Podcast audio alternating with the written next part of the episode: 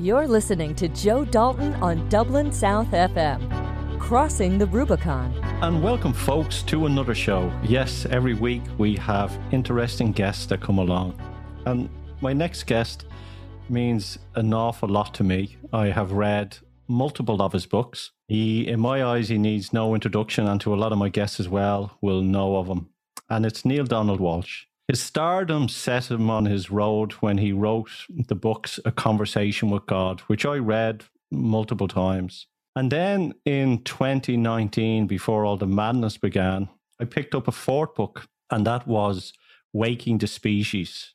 And then I picked it up again in 2020. And that book blew my mind. And I have read that book multiple times. And I use that book as a, as a reference on how to live my life each and every day.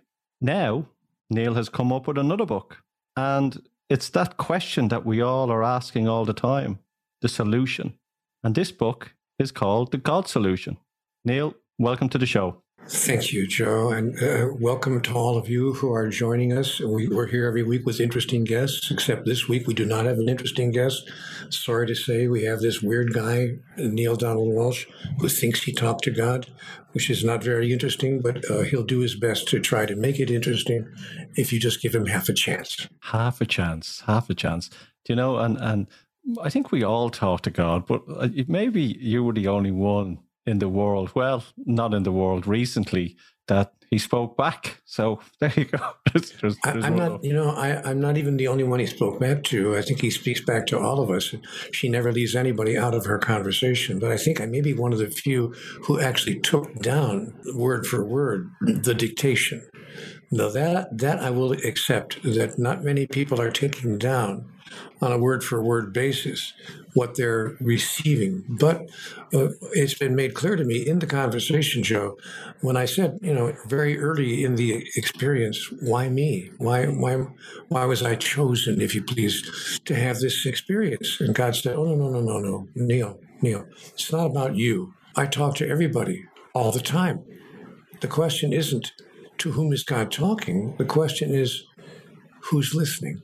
Yes, yeah, and it, it brings up a question that looking at God and looking about, we go back to the Bible or we go back to, you know, the Quran or whatever book that people want to reference.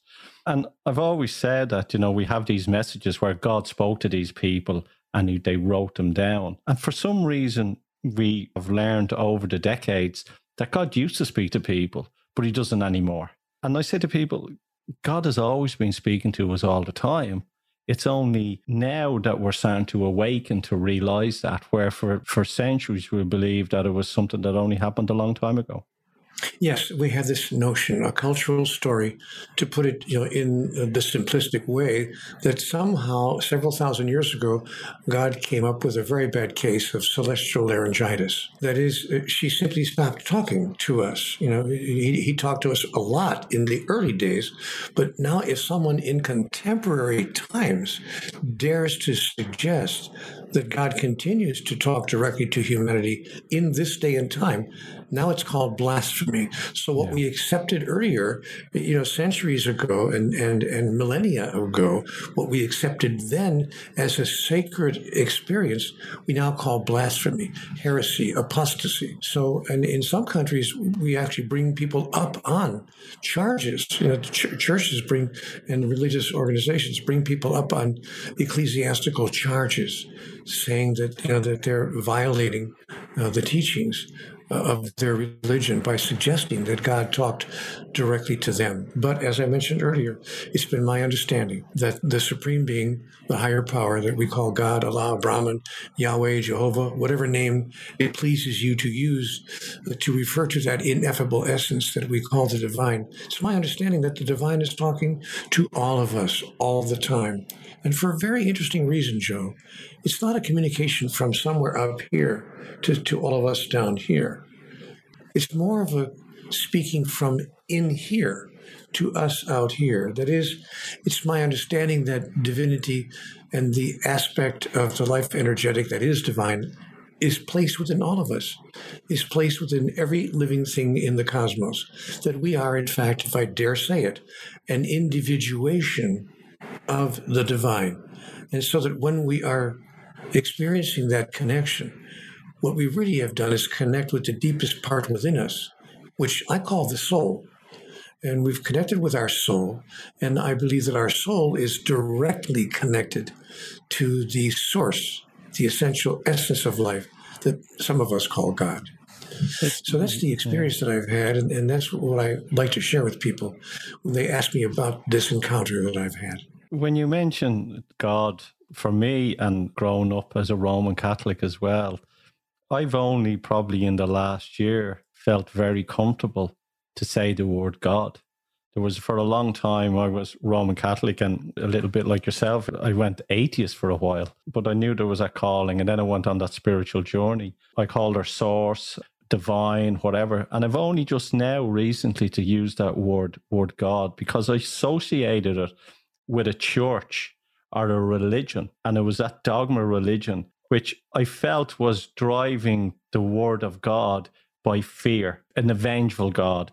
And I realized that God wasn't a vengeful. He's loving and caring.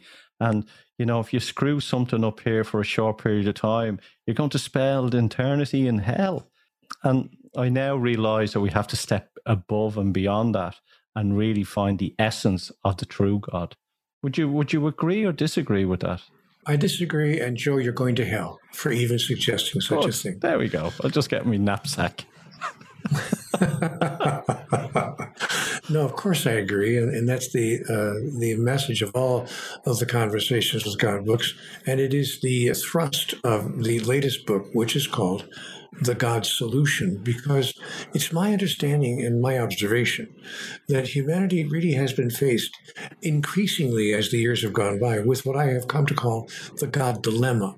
The dilemma we have about God, that is the dilemma that humanity is faced with, is how do we believe in such a higher power when the world is in such a mess? How do, how do we, you know, what's the point? If there really is what we call God or a higher power, then why is the world the way it is? Why doesn't God step in and do something to solve these problems and, and to help me individually in my own life uh, more profoundly and more regularly and more dependably? And so, what's all that about? And so, I've come to call that the God dilemma because we can't seem to square, we can't seem to find a way to balance the ideas that there is a higher power and nevertheless, the world is a mess, and increasingly so as we become a more dangerous place uh, on which uh, to live, this, this planet. So I, I, began searching in my heart, you know, what is the answer to the God dilemma? What is the God solution?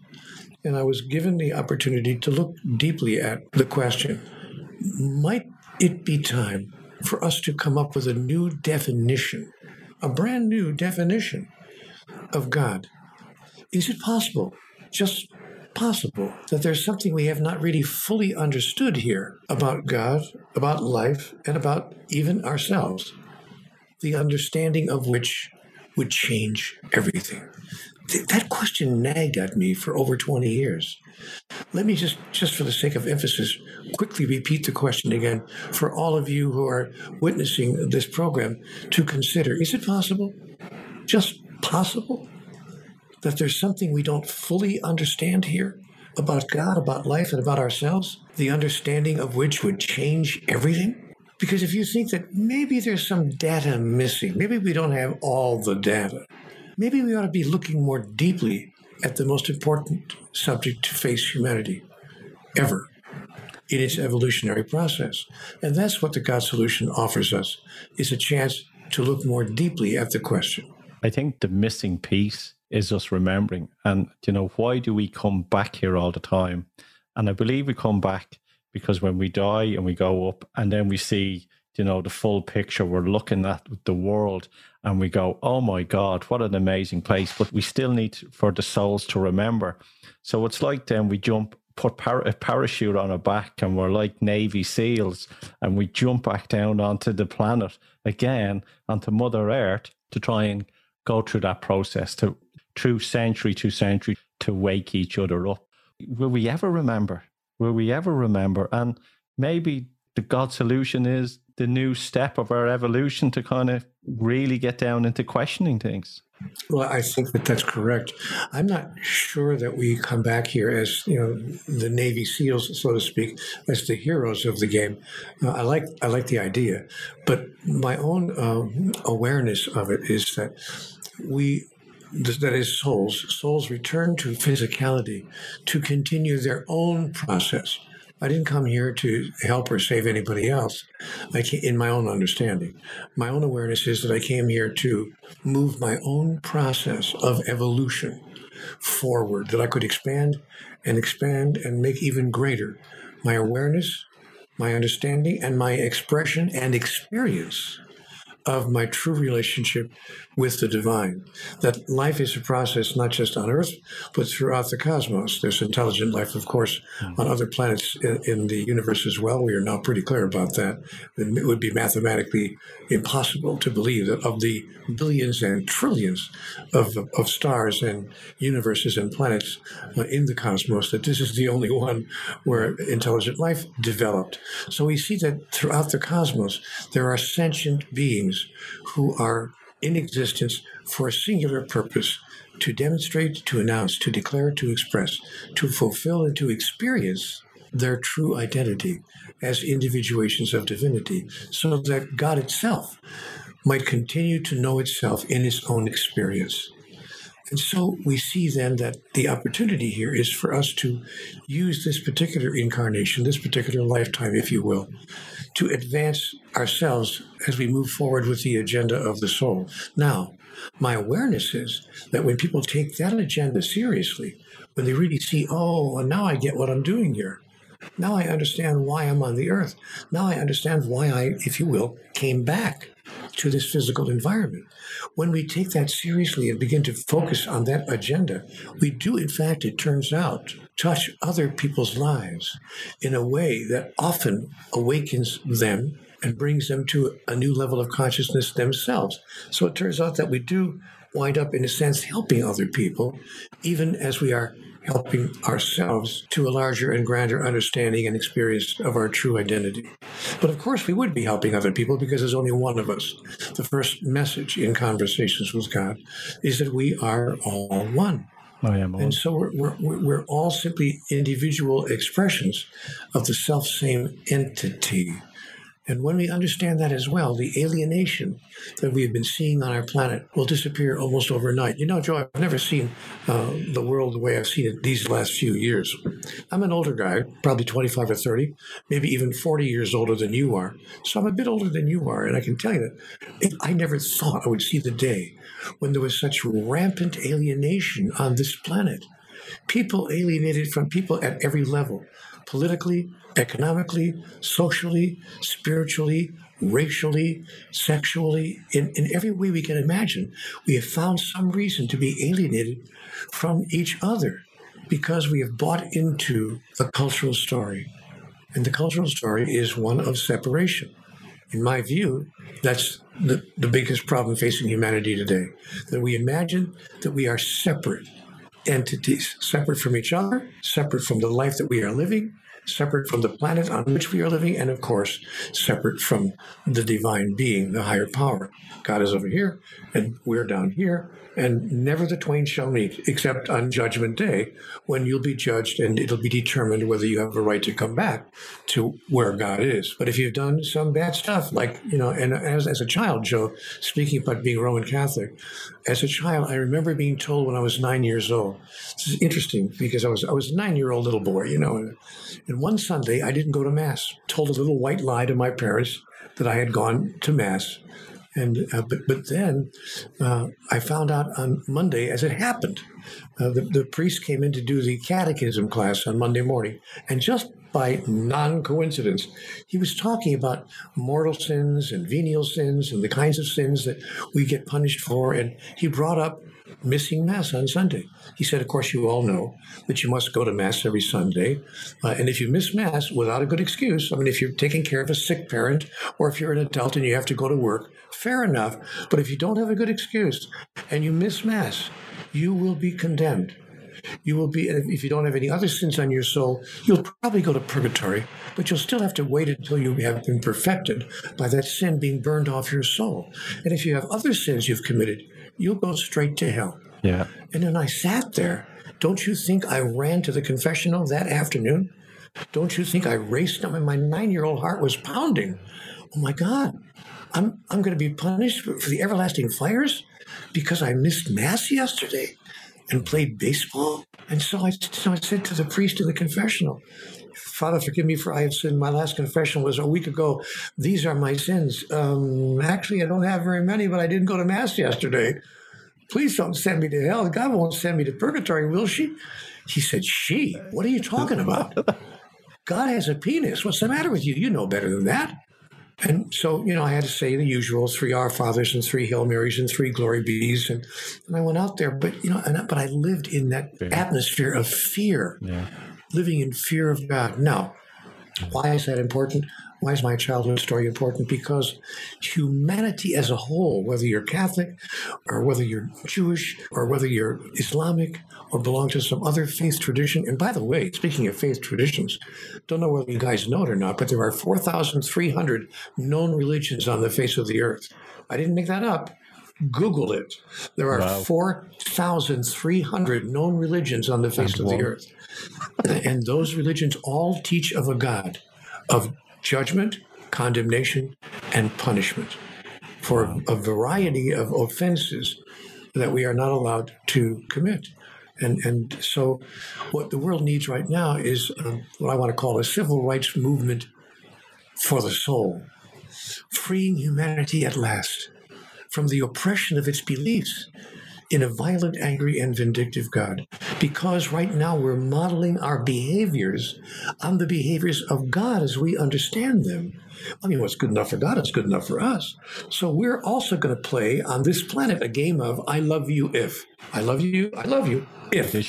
If you meet my conditions and do as I say, because if you don't, you're in big trouble. And that's the model, the ethic that we have used, the spiritual ethic, based on our understanding of how God treats us. That's the spiritual ethic which has caused more wars on this planet in the name of religion, in the name of God, than for any other single reason. Is it possible? Is it just possible that we've got a little bit of this wrong? That we don't have all the data? That we're misunderstanding? A foundational element of who and what God is. And so, what I offer in the God solution is a new definition of God. I say to my audiences at lectures around the world here's the new definition of God God is pure love. Now, you know what happens, Joe? My audiences get up, you know, some of them stand up and they say, Oh man, I came here expecting to hear something new. This is, did you call this a new idea? God is love? Of course, everyone agrees on that. God is love. Nobody would disagree. I said, Wait, wait, wait, wait, guys, relax. I didn't say God is love. You didn't hear me say God is love. I said God is pure love. And there's a difference between pure love and the kind of love that human beings express and experience with each other. Pure love wants, asks for, expects, hopes for, and commands nothing in return. Dare we believe in a God who commands and expects and needs nothing in return? A supreme being whose greatest joy is the outflowing of love and all that love would provide to her loved ones without needing a single thing in return? Can we believe in a God who's at least as nice as my grandma? Yes. Yeah. Radical notion. What a radical idea. Hmm. But if we held that idea and decided to create our own human ethic based on that idea, human behaviors would change overnight. Our political, our economic, our social, and our spiritual interactions would change dramatically uh-huh. overnight. You're listening to Joe Dalton on Dublin South FM, crossing the Rubicon. You know, Neil, one of the things that I've I've said in the past, probably way before this all happened in 2019, you know, and I've ran an initiative saying we are all one. If you strip down the color of our skin, strip down our borders, you know, our nationalities, everything, that if everyone divides, just remember zero one, we can change everything. And then, as you know, COVID came, break down all these systems so we then can have greater compassion we can then sort of understand each other, take away all that darkness, and bring us closest together. Is COVID to us like Moses bringing the Jews out of Egypt and crossing the, the Red Sea? Is this part of the new awakening that people are having to get people back to waking up to God and to remember that there is two major vibrations love and fear. And at the moment, we are swirling in this fear, and more people are wakening up by the day and raising their vibration to love. Let me offer my observations on what you're just saying, Joe, because it's fascinating, and I agree with 99.9% of it. I do want I, want to make sure, though, that nobody walks away with the impression that God created this, that God planned, you know, the COVID thing in order for us to reach the stage that you're now, I think, very accurately describing. I, I don't think that it happened that way. So I think I think it's very important for us to not not uh, think in those terms. Yeah. But yes, it can be used Here's here's my message. this event, this global, worldwide event, can absolutely be used in that way as an awakening, an opportunity for us. You know, the next thing that would make us realize we're all one, the next most dramatic event that could happen on Earth, is if we were visited by creatures from other planets. And mark my words, before the next 200 years are out, and maybe sooner, for all we know, that may very well happen that some kind of a ship, some kind of a vehicle will land or hover somewhere over the earth and we'll look up and those entities will say we've taken the time to learn your language and we have come here to awaken your species. You know if we were visited for real by visitors from other planets i can tell you in 30 seconds human beings would become one. We would decide ah a common enemy, or if not yeah. a common enemy, at least a common fear. Now, let me answer what you said about fear and love. I have been told in conversations with God that there is really only one energetic that we call an emotion. And that energetic we would call in human language love. That love is all there is. And even fear is a demonstration and an expression of love. Because if you didn't and I was told quite astonishingly in the dialogue, Neil, if you loved nothing, you'd fear nothing. And if you loved nothing, you would do nothing that's evil or horrible to anybody else. Because even the most horrible events you could imagine arose out of someone else's love of something, their love of power, or their love of self aggrandizement, or whatever their love might have been. And because you're such a young species, you have distorted and misunderstood how love can best be expressed. But behind even the most evil crimes you could imagine is someone's love of something. So we see that fear, in fact, is even a distorted expression of love. So now when we remove ourselves from the idea of a love that's conditional and begin to embrace an unconditional love, the way I believe God loves every living sentient being in the universe, suddenly we can take God's advice as given to us by a number of teachers. Fear not, for I am with you always, yea, even unto the end of time. Yeah.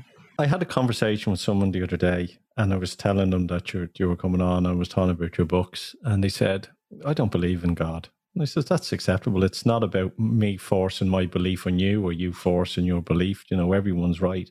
And he says, How can there be a God that gives children cancer or gets a child that gets abused by an adult sexually? See, see the answer is yeah, what I would say to that first is, Oh, I see you have mistaken the notion of God. You actually think that God, to use your exact words, gives a child cancer. You actually think that God is at cause in the matter of the child who's terribly abused or sexually assaulted or whatever evil event and horrible atrocity you can imagine. So as long as you place God, if you, you, first you say you don't believe in God, but if there was a God, how could God do such a thing? Your logic is correct on that level. God would not do such a thing. It's, that's not God's role in the universe to cause specific events to occur. But then my audiences say to me, well, okay, fair enough. I won't argue with you about God causing it. But why does God allow it? Why doesn't God at least stop it? Yeah. And I give them, that's what I call the God dilemma. This is, I, I fairly describe this as the God dilemma. We have a dilemma. How can we believe in a higher power who at least would allow such things and won't step in to stop it? And the answer that I've been caused to understand is that it is not the role, if you please, the job, if you will, of the supreme being of the higher power to cause or not cause, to do or not do, to stop or fail to stop anything at all. God's function is to give us, as sentient beings, the power, to empower us with the higher power, and to empower us to create a world in which those things need never again occur. Even the capture of little children. We all know, of course, that the cancers that are, we, that are uh, visited upon us on this planet are created in the main by all sorts of environmental and nutritional and other aspects, 95% of which our species has created. Yes. If we lived on this planet the way we were, we were meant to live, didn't put up factories four feet, four blocks down the road from the schools that belch and have been belching for the last 55 years smoke, uh, cancerous particles into the air, just to use one simple example. Now, I know you're going to say, oh, Neil, Neil, Neil, Neil, you're making it all up. But in fact, we've been doing that. We've been living a life that, that, that and notice the incidence of these kinds of diseases that have increased through the years. Yeah, so, what I'm suggesting to you the more processed yeah, food and exactly. You know, people are eating cardboard now, tasty cardboard, which has no nutritional value. You know, or or, or feeding cattle with you know the, the kinds of feeding cattle with cattle. Fe- yeah, and and, and and and and with other kinds of feeds, grains that are un, very very unhealthy, and then wondering why when we eat the meat of those animals, we have become unhealthy. And and by the way, while we're discussing this, while people who are disagreeing with me, they say, "Oh, Neil, you're just making that stuff up." Let's have a good conversation. Yeah, have have a cigarette. yeah. And he, he, said, "Well, but but you're, you're proving it right in front of me." Oh, Neil, for gosh sake! Get off it. We're living a perfectly wonderful life. And if God cared, He wouldn't let me pick up my cigarette. But He doesn't care, so He lets me, thank goodness, He lets me have a cigarette once every 25 minutes, a pack a day. Free will. I did this. I did this from the time I was 14 to the time I was 39. Yeah. But one day, near my 39th birthday, I just went, why am I doing this? Mm. And I stopped myself from doing that and a great many other things that I was doing. So, you know what? God is not doing it to us, nor is God allowing it to happen. God is simply saying, My dear, dear human beings, I am empowering you to create the reality that you wish to experience. I think that's it. And and like yourself, I gave up the cigarettes and I gave up the drink as well. Oh, I wouldn't give up. I didn't say anything about giving up. No, I, I gave. I, I gave it up. I gave it up. I decided well, I one day. I can tell you right now, I there's no way I'm putting this stuff down. but I tell you what it is, right? I know that we create our own reality. I understand that. And I know that we try and, you know, have that ripple effect where everything, you know, live as you'd like to be treated. And I believe in metaphysics. So, is it a case if we can get more people to understand the process or believe or question or even go down that dilemma, that the more people that we can get on one sort of thought, the metaphysics, the God particle, whatever it may be, will move as nature does slowly, move us into such a way that will create that life that we all desire?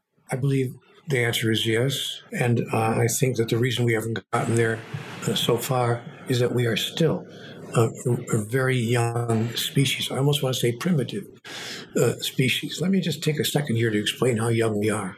There was a book written just a few years ago called New World, New Life. I forgot the title, God forgive me, but in any event, in that book was a paragraph that was astonishing. In one paragraph, it explained the whole thing. It said, Take the age of the earth and overlay it on a calendar year for purposes of scale.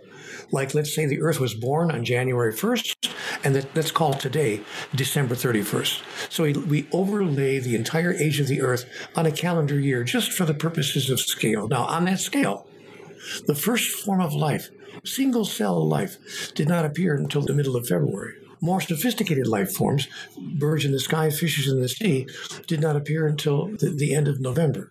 Dinosaurs did not appear on the planet on that scale until the 5th of December.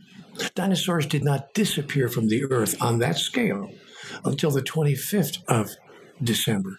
Humanoids, not human beings, but humanoids, that is, mammals that walked on two legs and stood upright, did not appear until December the 30th.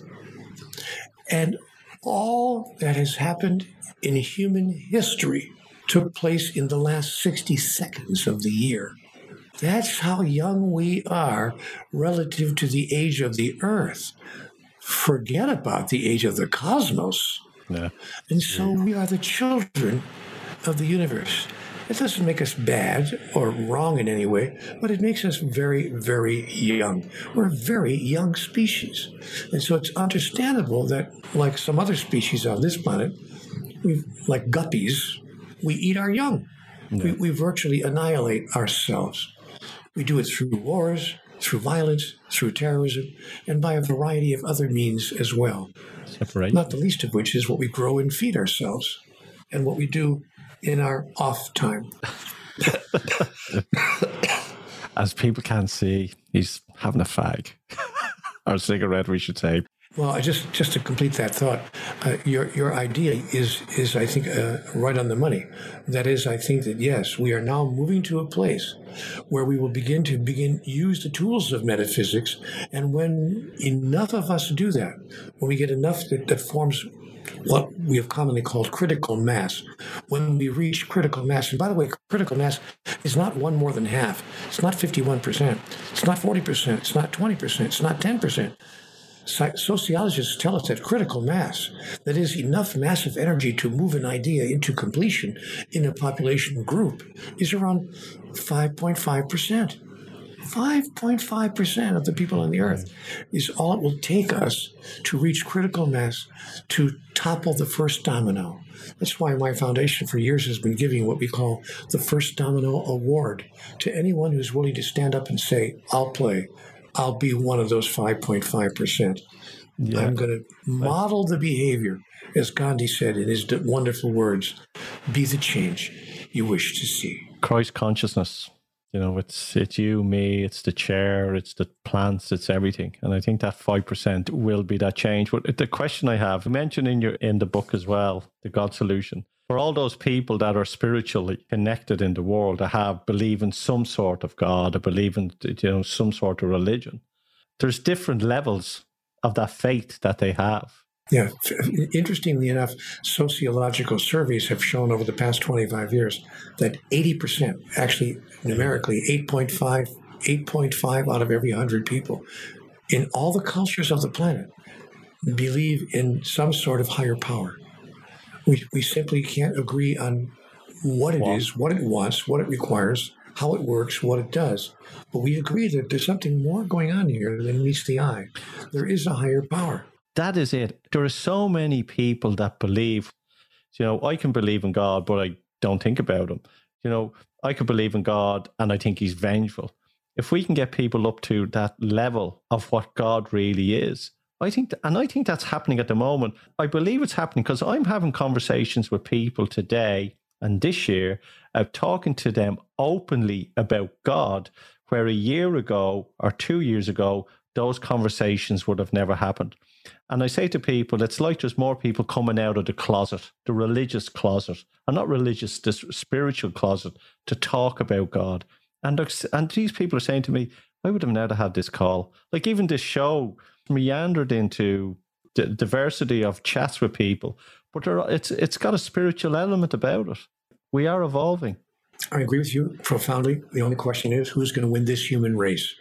Is it going to be those who are evolving? Will that evolution occur rapidly enough? Or is it going to be those who insist that no, Neale, you've got it all wrong. You're a blasphemer. You're an apostate. You, you don't have it right. You don't understand. Uh, we're all separate from each other. We have to look out, you know, each each one for you know, every man for himself. Yeah. We live in an every man for himself world, uh, and you got to stop thinking this way. And yeah, you're one of those guys. Oh, you're one of the woke. Yeah, you're one of the woke ones. Yeah, No. I know who you are.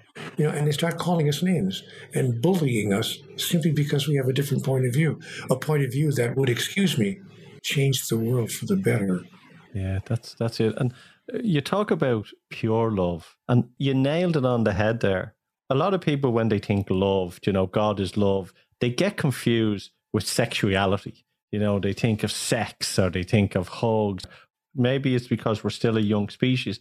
They don't really understand the true essence of what pure love is. Even though most people have experienced it coming from them in their own life. There's, there's a, there are very few people on the earth, I mean adults, who have not at least once in their life held a little baby in their arms. Hopefully, most of us have had that experience at least once.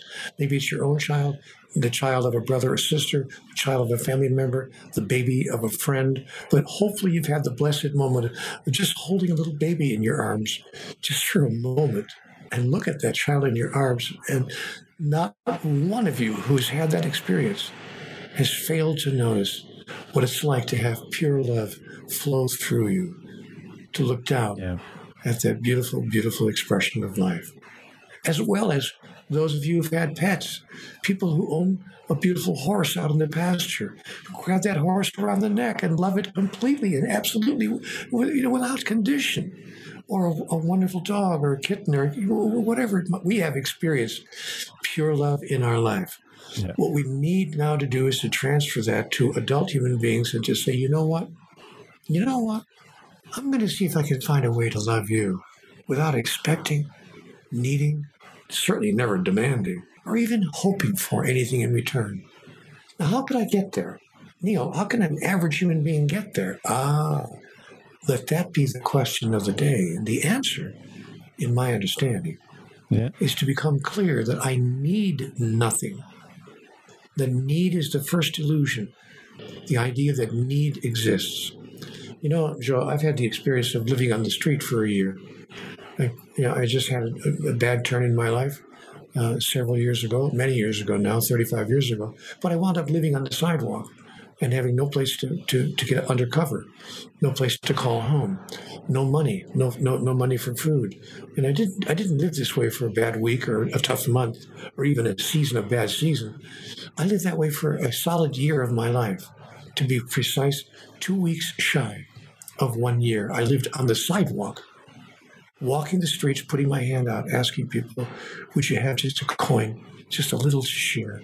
Not knowing when I woke up after sleeping on the pavement if I'd have anything to eat that day. And hmm. some days having had very little to eat. I'm telling you this story because I lived my life and, and I know I know what it's like. I know what's important now. I've come to be real clear what's really important in life. And it's not the things that I thought were important. I, I went through a whole year of my life with zero, nothing, none of the things that I thought were important.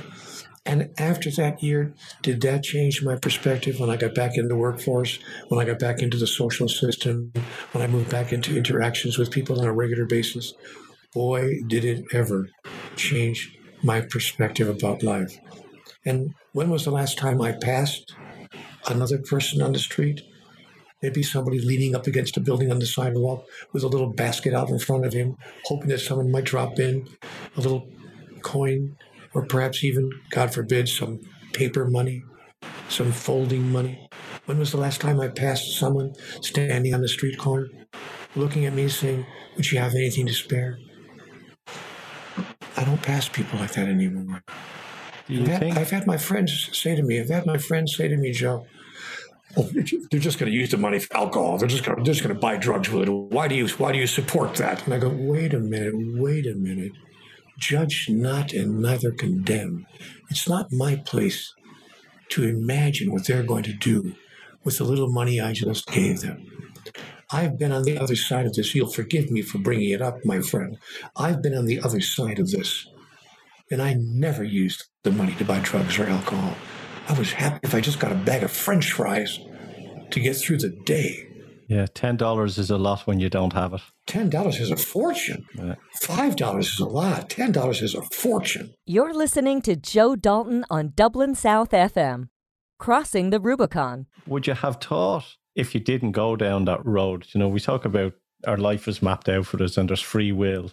But yeah, have you ever thought that if you didn't end up being homeless, you would have never wrote the books? Because out of being homeless, you had frustration and out of that frustration, and if anyone wants to see, there's there there is a movie about Neale's uh, life um, that you can watch it. But was it that frustration that caused you to where you are now?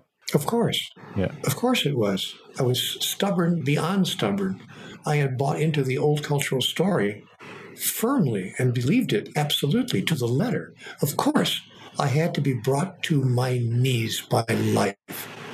I had to get up one day and go to work and knock on the door and see a sign in the window where I worked saying bankruptcy sale. No one in the company even told me they were in trouble. Now the building is closed for bankruptcy, and I never got, I didn't even get the last two weeks' pay. I was suddenly without any income whatsoever. And that's just one of the things that happened to me. And then, as luck would have it, I wind up getting smashed by a guy in a car in, a, in an automobile accident and broke my neck. I mean, I fractured my neck, and it wasn't, by the way, a hairline fracture. Oh, it's just a hairline fracture. Put him in a cast for a couple of weeks. No, I had a three quarter inch avulsion fracture of the seventh cervical vertebrae posteriorly. A three quarter inch avulsion fracture is large enough to put a pencil through. Oh, when I got out of that hospital, the doctor looked at me and he said, My dear man, you are lucky to still be alive, much less totally paralyzed from the neck down. I don't know how you escaped both outcomes, but you should thank your lucky stars. But of course, I couldn't do anything. I couldn't work. I couldn't. I couldn't so much as lift a half gallon of milk from the refrigerator. I was prohibited from lifting anything that heavy, as heavy as a half gallon of milk. And so I was out of work, and nobody would hire me. I'm wearing a therapeutic collar, and I had to wear it for 18 months. And they'd see me walking in, uh, uh, you know, with a, a, job application, and they'd be, you know, I'm a walking insurance claim. They're not going to give me a job wearing that therapeutic device. Mm. What happened to you? I broke my neck in a car accident. I'm sorry, we have no we have no room, we have no job for you here. And I couldn't find work anywhere. Especially in I America. Wound up, hello. And I wound up living on the sidewalk, asking people for a bit of charity. Change your idea about what life is about. What would you say to somebody who is in this world of chaos at the moment that is feeling the pressure of needing, you know, needing to be able to pay the bills, needing to be able to put the food on the table, needing that work isn't working out for them in a way. What would you say to them?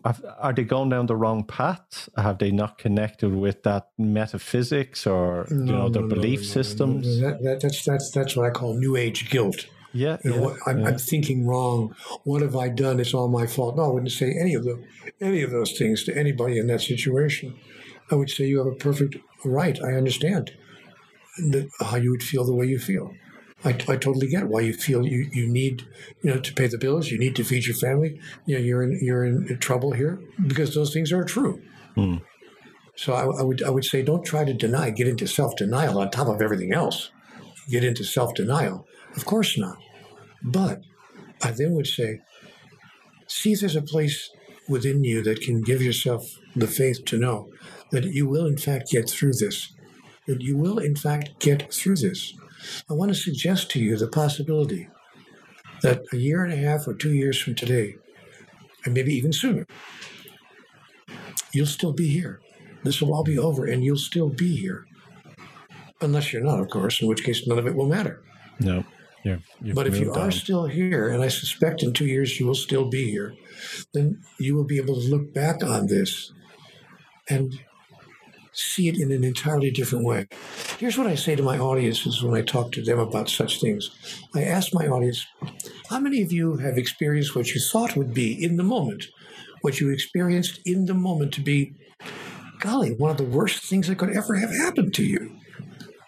And then six months or, or a year or two later, look back on it to conclude that it was, you know, actually one of the best things that ever happened to me. How many of you have had that experience? And 95% of the hands in the audience go up. And I've had the experience as well. If someone had said to me, No, no, you don't understand. You're going to be living on the sidewalk. I mean, sleeping on the concrete outside in the cold for a year. I would have said, No, no way. And not only that, but if that prophet had said to me, Not only will that happen to you, the day will come when you will bless that it did. Yeah. I would say, What are you crazy? What's the matter with you? But having lived through that, what I would say to people who are in the position you've just described, I would say, there is a place within you that could have the faith, the faith of a mustard seed that they say would move mountains. And I have a suspicion, could be wrong, but I have a suspicion that in a few months or a year or two, you'll still be here. Mm. And you may just look back on this time as the time when it brought you the experience of that you had the strength, the courage, the power, and the resources, emotional resources to move through these days and times and come out in the end victorious after all was said and done. I would agree. I did a TEDx talk probably a couple of years ago uh, called Becoming Consciously Aware when all the stuff outside here was causing me grief and pain and anxiety. And in that moment, I just realized that none of that mattered it was what goes on inside me that makes a difference. And when that happened to me, everything outside just changed in an instant. In an instant. The story is I was shouting, cursing God up, walking up a mountain. And when I got up to the top, I, I looked up and the sun beamed and and I walked down that mountain singing and laughing. And my life has never been has never never been better. 98% of the world's people are spending 98% of their time on things that don't matter.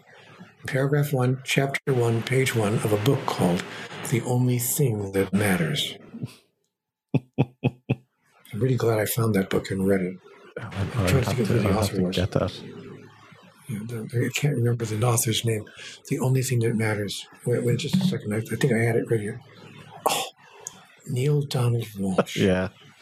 Yeah, the only thing that matters. The next task.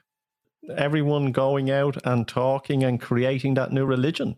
It is people no, just are not, not, you know, is is it people just having conversation? What what is it? We are in the, we are in the most wonderful time that we can be in in this 24th century well, what's going on in the world you know you can have fear or love or not let any of it affect you or but there's a huge change. Like, what is that next task? I can only answer for me because mm. I, I wouldn't presume to answer for anybody else, but I know what the next task is for me. And I suspect, by extension, if it were embraced by others, it, it might provide us with the outcomes that we all prefer on this planet. The next task for me is to embody, to fully embody what I understand and believe to be true to find a way to express what I understand to be true about life, about God, about who we are, about all of it. To express that in all the golden moments of now that I am granted between this time and the time that I celebrate my continuation day. And I've given myself a little exercise that allows me to activate that willingness and that commitment. I say something to myself before I meet anybody, even before I encounter anybody on any given day, before I before I turn to my beloved across the pillow in the morning, before I turn to a family member across the kitchen in the house, before I encounter the man across the street, the neighbor around the block, or the person across town, or the person on the other side of the world named Joe. Before I encounter anybody in that day, I say this to myself in my mind. I wouldn't advise anybody to say this out loud because very few people would understand, if anybody would understand. But say it to yourself.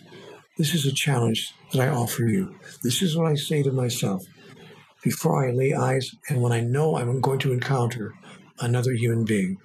I say this to myself I have come that you may have life and that you may have it more abundantly. Your life will be made better this day for my having passed through it. I promise you. That's it indeed. And when I see that in front of every person that I encounter, the teller at the bank, the lady at the coffee shop, the woman on the other side of the bed, whoever it is, when I say that to myself prior to my first encounter, it recontextualizes my whole reason for being there. Mm. My whole understanding of what am I doing here.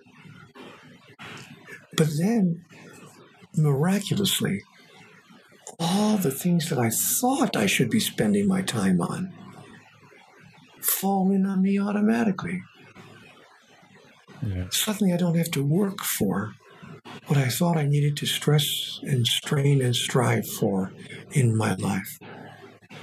Turns out that he was right. He said it perfectly, he said it directly.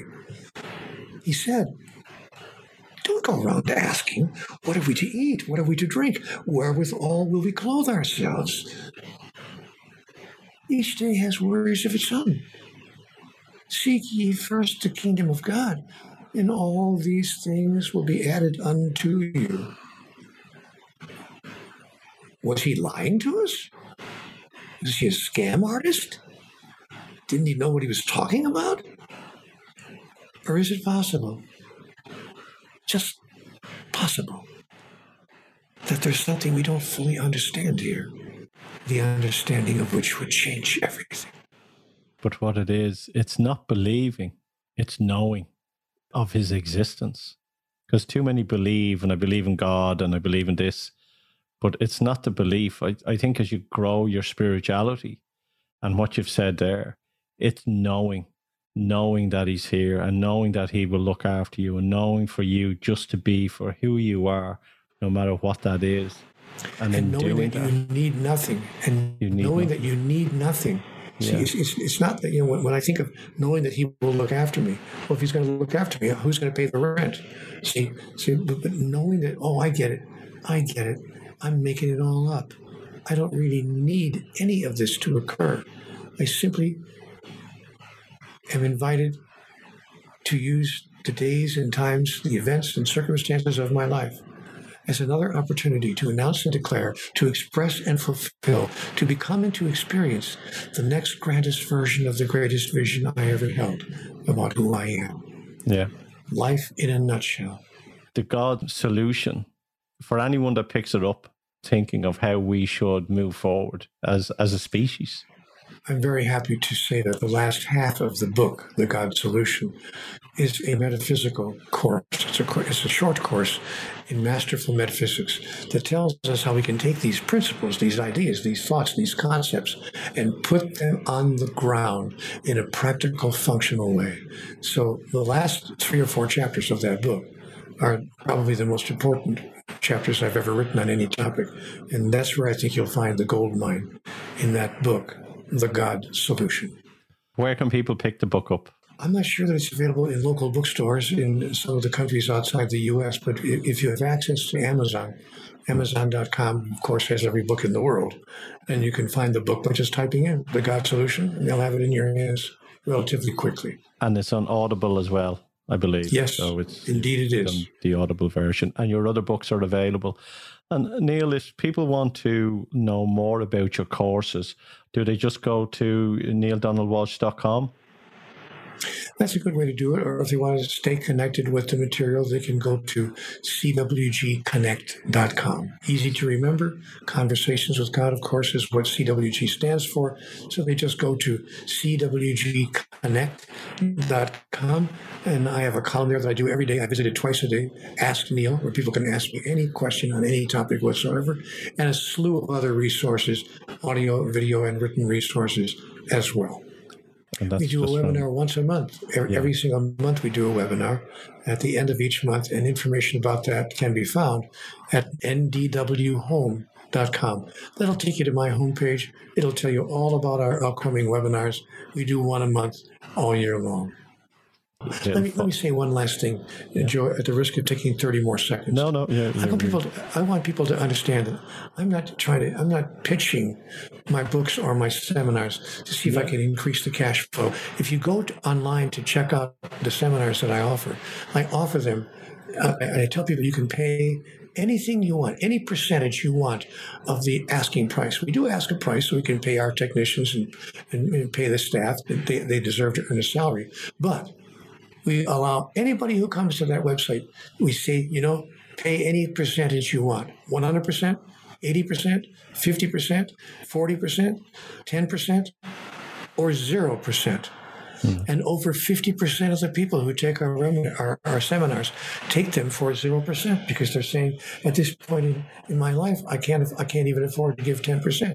We say, fine then give yourself a scholarship. So I want people to understand that so they don't think that I'm out there trying to reach for every penny there is in the marketplace. If you want to do one of our weekend retreats and pay nothing for it at all, we welcome you in the space. Lovely. Lovely. Last question. What would you have done knowing what you know now? What would you have done differently? So old, so soon, so smart, so late. I would have rearranged my idea about why I'm here. Yeah. I thought I was here to get the car, get the girl. You couldn't get the girl without the car, so yeah. I had my priorities right when I was a young man. Get the car, get the girl, get the job, get the house, get the spouse, get the kids, get the better job, get the better house, get the better car, get the better spouse, get the better spouse, get the better spouse. Get the office in the corner with your name on the door. Get the building on the corner with your name on the building. Get the gray hair, get the retirement watch, get the cruise tickets, get the illness, and get the hell out. And that was my formula for life. It was the formula that I watched everyone in my culture, or at least most of the people in my culture, following a formula that was very similar to that. What would I have changed if I knew then what I know now? I would have tossed that formula out. I would have realized that, in fact, 95% of the world's people are spending 95% of their time on things that don't matter. And I would have decided wait a minute, wait a minute, who am I? Who am I? this is the big change I would have made, Joe. I would have decided, am I really just a physical entity, a physical being, like a bird in the sky or a fish in the sea? No different from a dolphin or a whale, more complex perhaps, maybe more sophisticated, fair enough. But is that who I am, basically? Good looking one. A, a physical entity, just a physical being who lives, dies, and then. Or is it possible that I'm more than that? Am I actually a spiritual being? Here for an entirely different reason that has nothing to do with what I've been doing the past 50 years.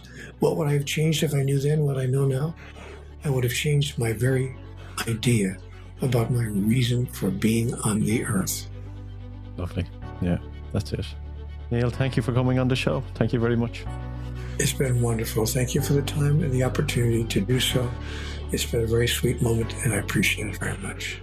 And remember, here at Dublin South FM, we're interviewing plenty of people around the world, conscious leaders, and that's why we have the Conscious Business Podcast, which is part of the Conscious Business Academy, offering purpose, profit, and prosperity in your life through soulful selling, mindful marketing conscious leadership, and creative culture.